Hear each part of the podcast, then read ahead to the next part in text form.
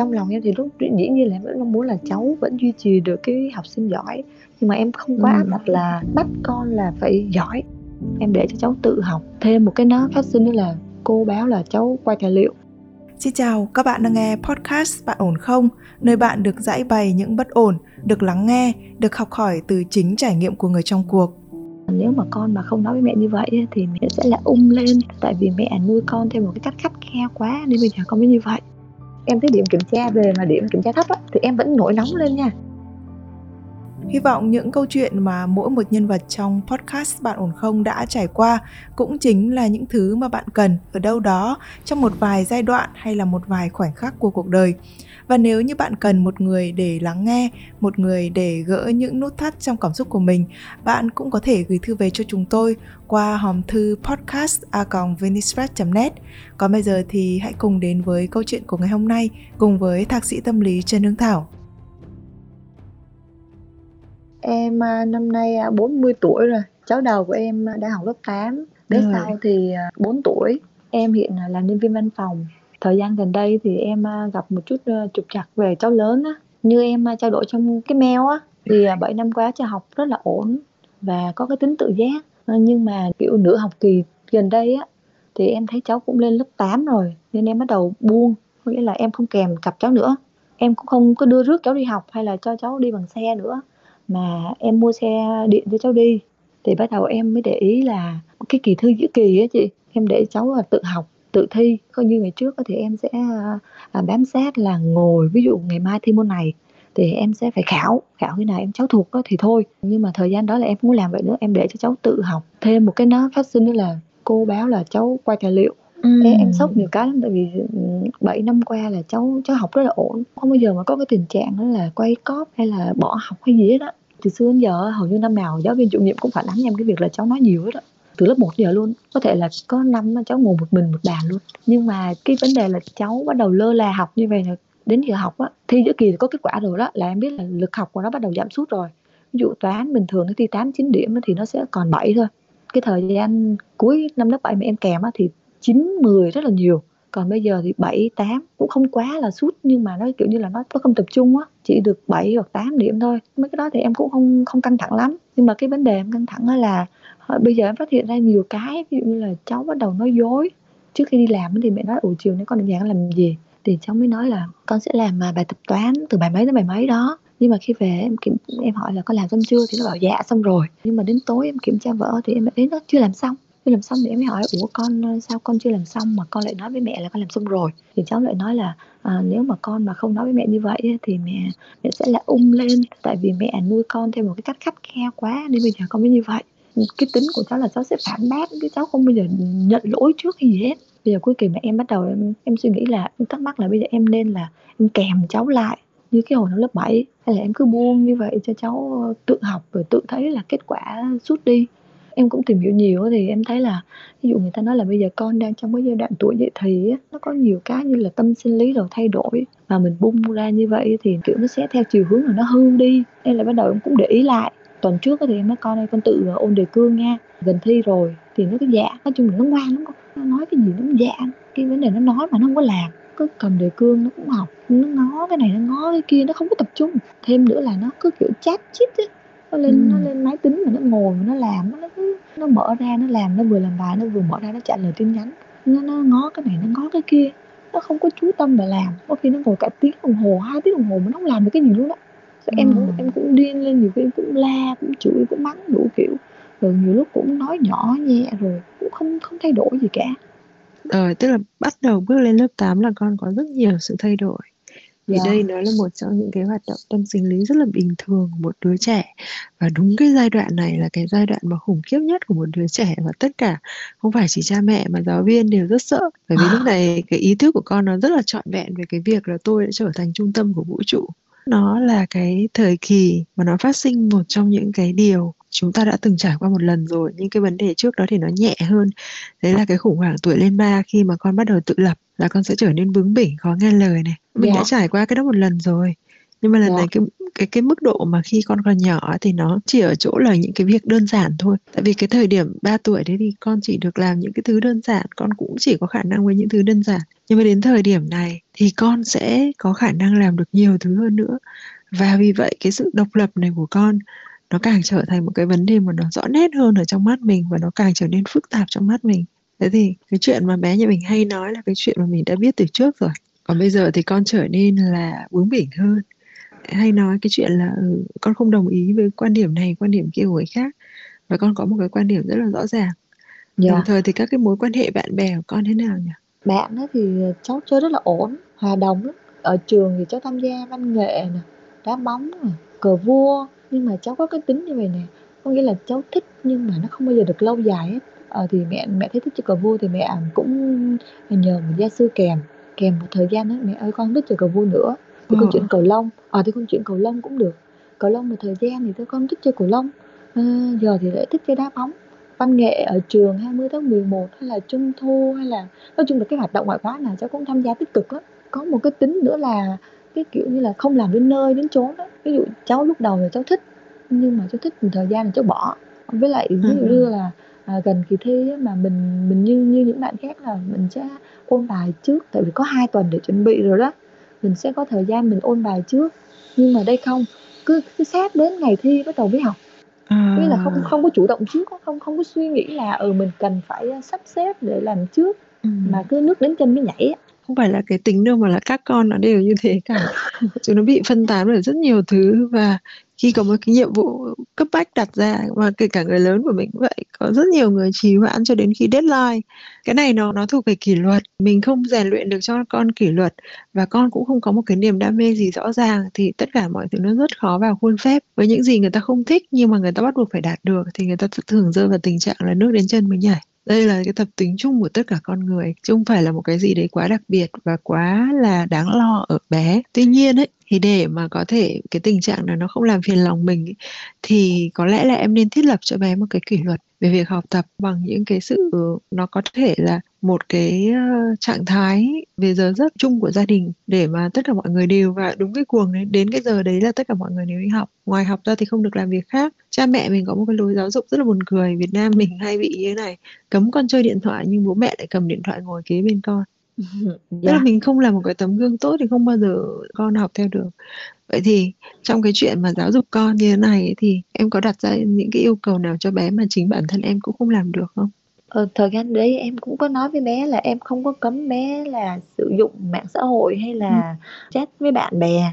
Ừ. nhưng mà ít nhất á là con phải học xong. Hoặc nếu không á thì con chat hoặc là con trả lời tin nhắn trước 15 phút đi rồi con mới ờ, học. Hoặc là con học xong rồi á thì con mới chat. Cái máy tính á, là lúc mở lên mà học á, là lại là cái cũng ngồi vào học. Cũng đến giờ ăn xong cũng ngồi vào học. Nhưng mà lại bị phân tâm cái kiểu vừa học rồi lại vừa chat. Mẹ đi vô mẹ nói "Ờ, sao mẹ đã nói với con đó là ờ, con học xong rồi con mới chat với bạn hoặc là con chat xong rồi con học. Và trong lúc con học á, thì con đóng hết các nét hay là đi thì nó cũng dạ dạ. Nhưng mà đến khi mình đi ra ngoài thì nó lại đâu vào đấy à. Thế cái lúc mà bé ở trong phòng như thế thì em làm gì bên ngoài? Ờ, em có bé sau nhỏ bên ngoài nữa. Ờ, nên ờ. nhiều khi thì cho bé tô màu hoặc là phơi đồ. Thật ra thì như thế này, cái việc mà em có cái quyền riêng tư về cuộc sống cá nhân của em không phải mình có con thì mình sẽ phải bỏ hết cái quyền cuộc sống riêng của mình xuống, cái đấy là sai. dạ Tuy nhiên thì cái cách sắp xếp này chị nghĩ là nó nó sẽ nên thay đổi một tí để mà tất cả ba mẹ con hòa thành một cái khối đồng điệu, nhịp điệu với nhau. Thế ông xã của mình thế nào nhỉ? ông xã em thì anh đi làm công trình cái thời gian của anh đi ví dụ như nó không nó không cố định nghĩa là Ừ. sáng anh có thể rảnh đến 8 9 10 giờ nhưng mà Ừ. tối có khi đến 11 12 giờ đêm anh mới về giống kiểu Ừ. như là bữa nào mà anh ở nhà anh ở Ừ. nhà mà em đi ra đi vào phòng mà con không có học em nói ủa con ngày mai thi rồi mà sao giờ này con vẫn còn cứ ngồi thản nhiên như thế con con không lo lắng gì hả thì anh nhiều anh cáu lên nó nói không học được thì cho nó nghỉ đi học nghề hoặc là con không có học được con áp lực quá thì cho nghỉ chơi một thời gian từ xưa giờ việc học của của thằng cô là em tự quản lý luôn cháu làm cái gì nhưng cháu có phải có cái động lực bên ngoài á chứ nó không có xuất phát từ cái bên trong. Nghĩa là muốn đi đó thì phải có cái bạn đó thích thì mới đi. Còn không thích thì thôi. Ví dụ như đi học thêm á trong lớp học thêm thì cũng phải có một vài bạn trong nhóm. Mới đầu cháu đi học thêm cái lớp toán á cháu đi có một mình cháu là của cái lớp đó thôi. Về sau cháu rủ cháu rủ rê nguyên một cái đám bạn của cháu vô cái lớp đó học luôn. Nhiều khi đi học chỉ để vui hay sao chứ nó không có ừ. động lực học. Đúng cái lứa tuổi của học sinh cấp 2 nó rơi chúng vào cái giai đoạn ở trong tâm lý học người ta gọi là cái giai đoạn mà các bé nó đi học chỉ để kết giao bạn bè thôi. Dạ. Kiến thức nó là cái mục đích phụ. Dạ. Nhưng riêng về cái trường hợp này thì cái việc gia đình mình sinh hoạt như thế nào nó sẽ tạo thành cái bầu không khí để mà lôi cuốn cái đứa trẻ đi theo. Cái điều Dạ. mà em muốn chứ em không cần ép buộc nó sẽ không cảm thấy cấp thiết về điều đó mà khi mà mẹ cứ nhắc hoài nhắc hoài nhắc hoài nó không vì một cái mục đích gì cả và nó không thấy một cái lợi ích gì nó không trở thành cái nhu cầu thiết thân của đứa trẻ đứa trẻ nó sẽ không làm thế thôi. Bởi vì cái nhu cầu thiết thân của nó một cách rất bản năng trong cái thời điểm này là tôi làm sao phải kết bạn được? Tôi làm sao phải mở rộng cái thế giới của tôi ra với rất nhiều các mối quan hệ? Sau này cái điều này nó sẽ từ từ biến mất khi đứa trẻ nó lên cấp 3 nó sẽ từ từ nó thu liễm lại và nó sẽ dần dần đi vào chiều sâu của các mối quan hệ và nó không cần nhiều bạn nữa. Nhưng mà nó sẽ có một vài bạn thân hơn thì nó sẽ có nhiều thời gian hơn dành cho cái việc học hay là lo lắng cho tương lai của chính mình đây là một cái tiến trình phát triển cực kỳ bình thường của một đứa trẻ. Trẻ nhà mình không có gì bất thường cả. Và tất cả những cái điều này nó cần có một cái sự điều chỉnh khéo léo là được. Về bản thân của em thì em cũng không quá yêu cầu về cái thành tích của con đúng không? Dạ. Và cái câu hỏi quan trọng nhất mà khi một cái phụ huynh hỏi chị về cái chuyện là con em như thế này em muốn con em như thế kia thì chị bao giờ chị cũng hỏi một câu đầu tiên đấy là em có thấy con của em hạnh phúc không? Cái này thì em thấy có cháu có vẻ như là cháu cũng biết tự hưởng hạnh phúc và thấy có vẻ như là những cái điều như làm cháu vui. Cháu nói chuyện nhiều khi cháu kể về lớp hay là về bạn này về kia. Cháu vui vẻ trong lớp nói chuyện dụ cho nó là ở hôm nay ở lớp con có bạn này quen bạn này con đi học con gặp bạn này xinh xinh hay gì đó. Thì em cũng Ừ. nói chung là em không em không cấm những cái này. Bé nhà em nó những cái hoạt động bên ngoài nó vẫn bình thường lắm vẫn vui Ừ. vẻ lắm.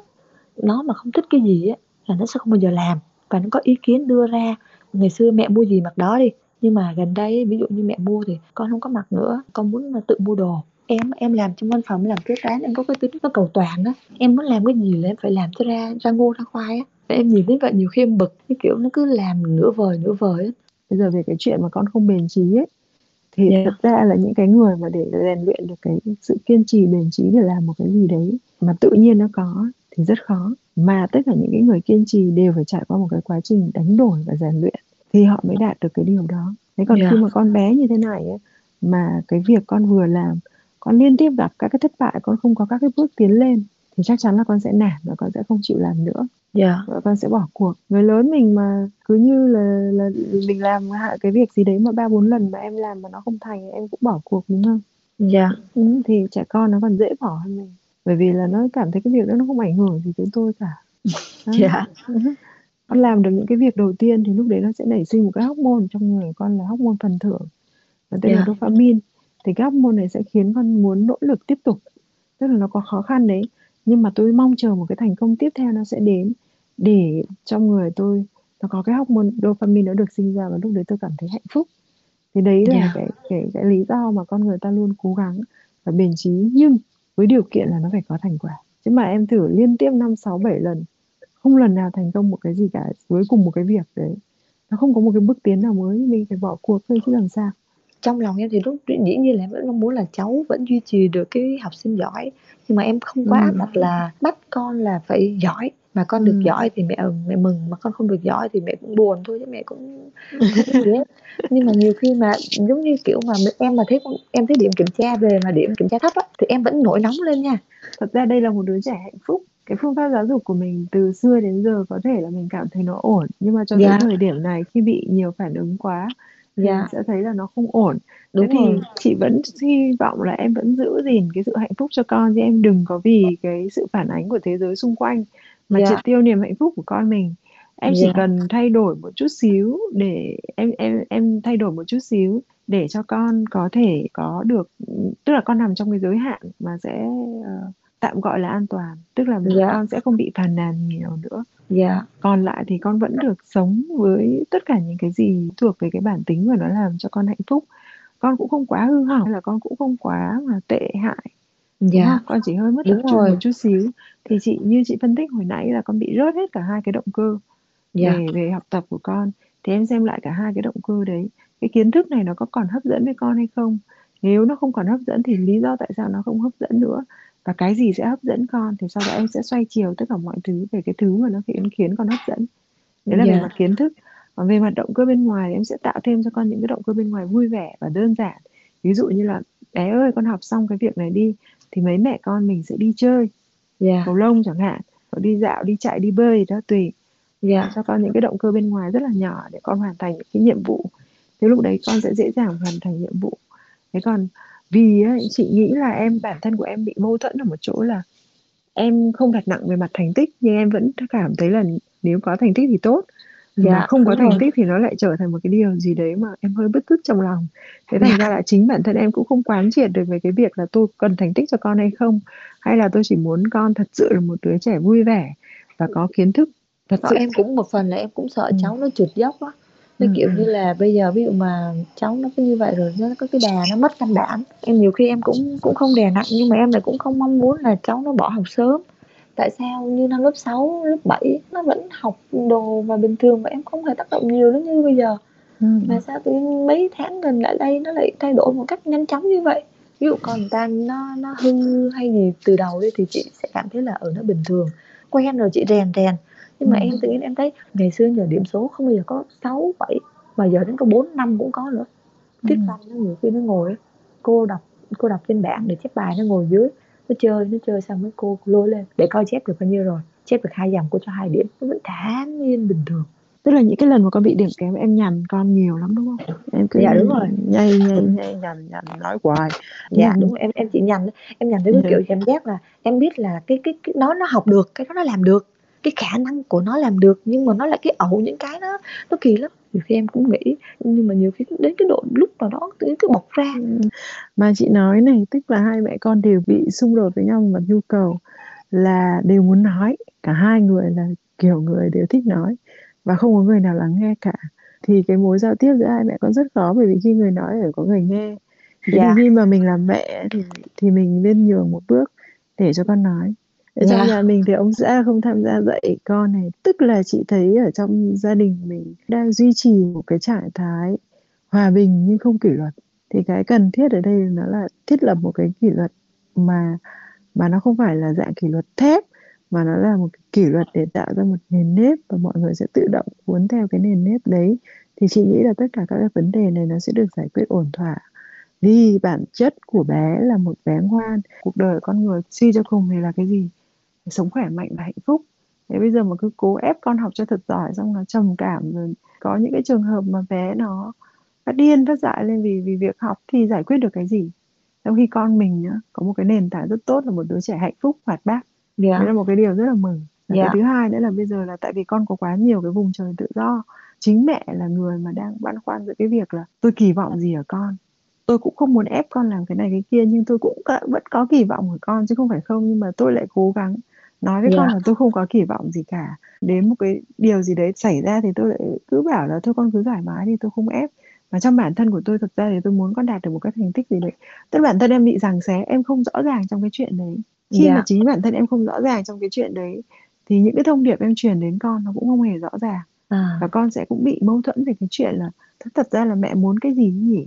Tại vì mẹ vừa muốn mình có điểm cao nhưng mình vừa bảo là mình không thích học. Cái mẹ mẹ bảo thôi vậy thôi đi thế thì thật ra là mẹ muốn cái gì thế thôi kệ ơi giờ tôi cứ nằm như một đám mây hoặc là một cái cái cái cái, cái, yeah. cái lá ở trên Mơ trên mộng. mặt nước yeah.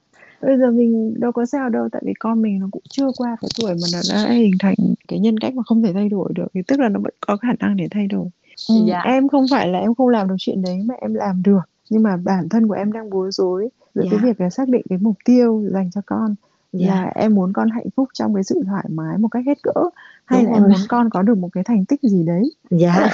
bản thân em phải rất rõ ràng về cái chuyện đấy và khi em rõ ràng về chuyện đấy em đặt những cái mục tiêu rất là rõ ràng. Con phải đạt đến năm sáu bảy tám điểm để tại sao con không ngừng học thêm được? Con nói là chán nhưng không ngừng được là tại vì mẹ con mình đã xác định với nhau là con phải được 7 đến 8 điểm hay như thế nào đấy. Yeah. Đây là mức mức độ trung bình để cho một cái người mà có được một cái đời sống tạm gọi là ổn ở trong cuộc sống, con có thể an toàn, con đi thi hay là con đi xin việc, con làm việc được như thế nào thì con phải có đủ cái nền kiến thức mà nó ở cái mức như thế này thế này. À, Tức là yeah. em chịu khó một chút tại vì em chị nghĩ là em cũng là một cái người rất là hoạt ngôn, em sẽ giải yeah. thích được cho con và yeah. em sẽ đặt những cái câu hỏi tức là đây là cái thời điểm mà con rất là thích thể hiện cái tôi của bản thân ấy cho nên yeah. là em em chịu khó đặt câu hỏi và lắng nghe con và sau đó thì em bổ sung thêm vào các cái ý của con bằng cái ý của mình để cho yeah. nó trở thành ý của con thì lúc đấy con sẽ đồng ý với cái chuyện này yeah. Yeah. con sẽ đạt được cái thỏa thuận về mặt kỷ luật yeah. Yeah. đừng yeah. lo lắng quá chị thấy cũng không có quá nghiêm trọng dạ em cũng hy vọng em yeah. sẽ tìm được một cái phương pháp mà ừ. tốt hơn sau khi nói chuyện với chị Vâng, các bạn thân mến, hành trình để bố mẹ hiểu được con cái của mình chưa bao giờ là một công việc dễ dàng.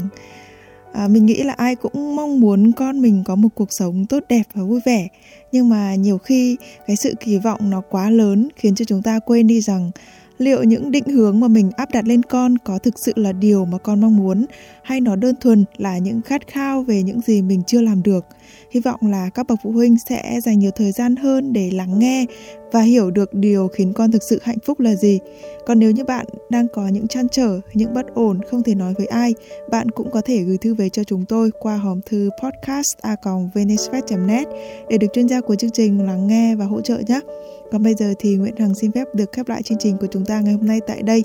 Xin chào và hẹn gặp lại các bạn trong những chương trình sau.